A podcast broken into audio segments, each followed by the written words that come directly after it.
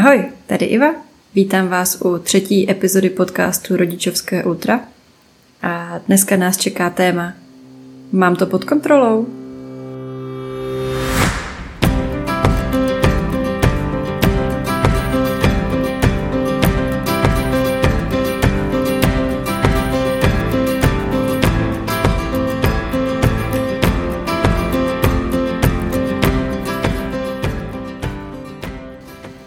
Uších vám dozněla znělka.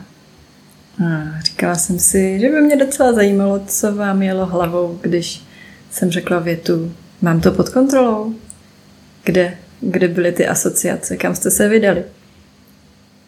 Dneska překvapivě to bude o rodičovství, takže nejdeme směrem alkoholu nebo party nebo spánku nebo co všechno byste mohli mít, chtěli mít pod kontrolou. Chtěla jsem se zamyslet nad tím, co vlastně můžeme mít pod kontrolou a nemůžeme.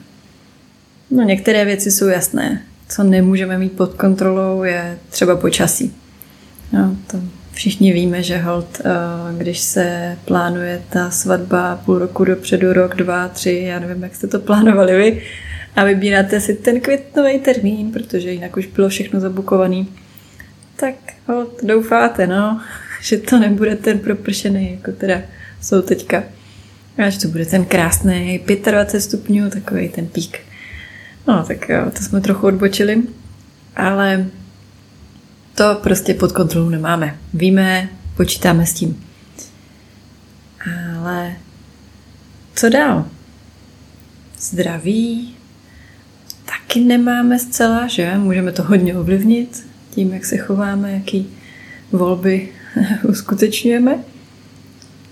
No a dál můžeme mít pod kontrolou, jestli nás vyhodí z práce. Hm, tak jako ne i ano, že?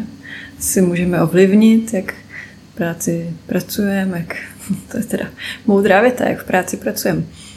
Jaký podáváme výkon, nebo jestli chodíme včas, jestli jsou s náma spokojení, ale to, jestli firmu koupí národní korporát a rozhodne se naše oddělení zrušit, to už ne vzrušit. Já vám to tam nechám, ty, tady ty moje dnešní uh, hlody. Tak uh, to už zase tak pod kontrolou nemáme, že? No a teď se dostaneme k tomu, proč jste tady. Máme pod kontrolou naše děti. Co myslíte? Já jsem jdu dneska s tím, že vám chci říct, že vlastně ne. A možná je to docela bolestný slyšet, nebo je to něco, co nechceme si často přiznat. Alespoň mi to trvalo dost dlouho. No ale v tom krátkodobém okamžitým momentu rozhodně ne. A nakonec v tom dlouhodobým taky ne, ale můžeme určitě spoustu věcí ovlivnit, asi jako s tou prací. A zajímavý na tom je, že okolí to pořád dost očekává, nebo ta mediální masáž, nebo i ta okolní masáž má pocit, že je masáž. Bukněte si nějakou, zasloužíme si to. Tak eh, ta je docela silná a počítá se s tím, že naše děti máme pod kontrolou my jako ty rodiče, že? Ať už to je v obchodě, kdy uh, slyšíte tu pohoršenou paní za vámi, že uklidněte si to dítě, pane bože, vám tady vyřvává na celý obchod, nebo uh, ať už je to u doktora. Maria, no tak jako nemusíte dělat nějakou scénu, ne, tak očkujeme všechny, tak podívej se tady na holčičku za tebou. No, to, já vůbec neplakala, Maria. To je mnohem menší než ty holka. Pff. A má se trochu jako za to, že přece my uděláme tak a je to. Jo, jo, dobrý, prosím tě, Ježíš, neplač, dobrý, ho, hotovo. A to hold nefunguje. Jako, jestli vám jo, tak teda buď máte nějaký jako fakt hustý metody a nebo jste možná čarodějky. Ale já zastávám tady ten styl rodičovství a názor, že tohle funkční prostě není.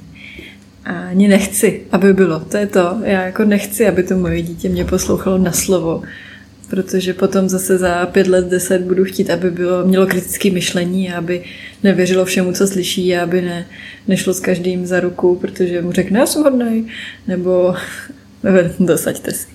Víme, chápeme se, doufám. A ono to není jen ten obchod, že?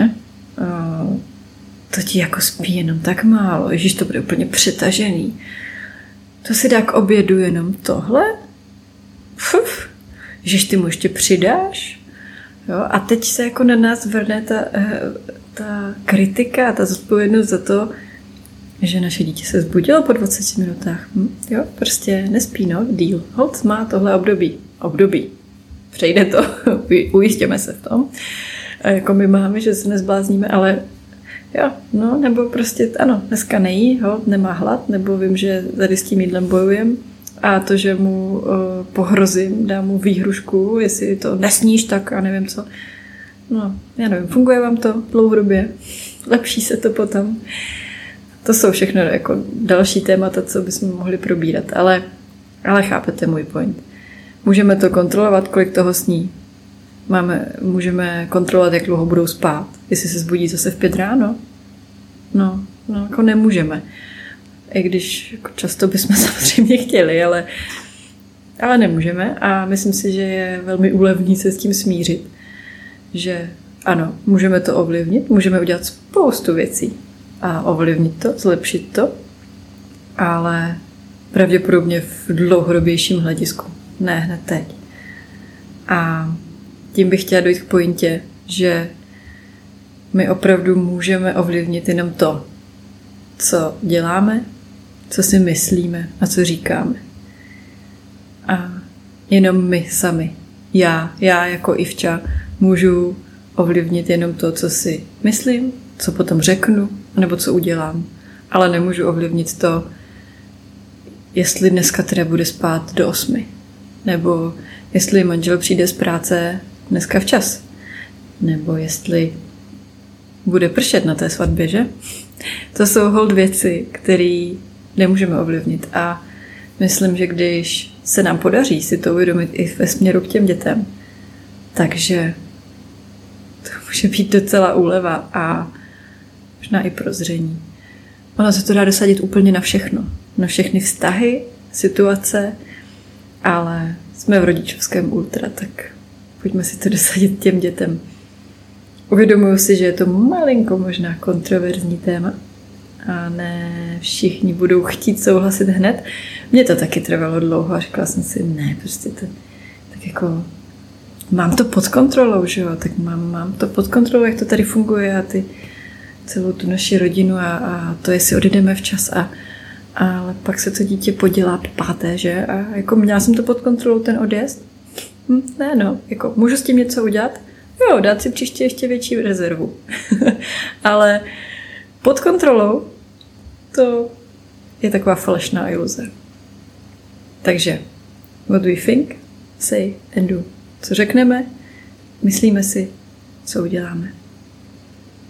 Díky za poslech. Budu se těšit zase příští středu. A dejte vědět na Instagramu, jak se vám líbilo. Souhlasíte, nesouhlasíte. Tak zatím. Ahoj.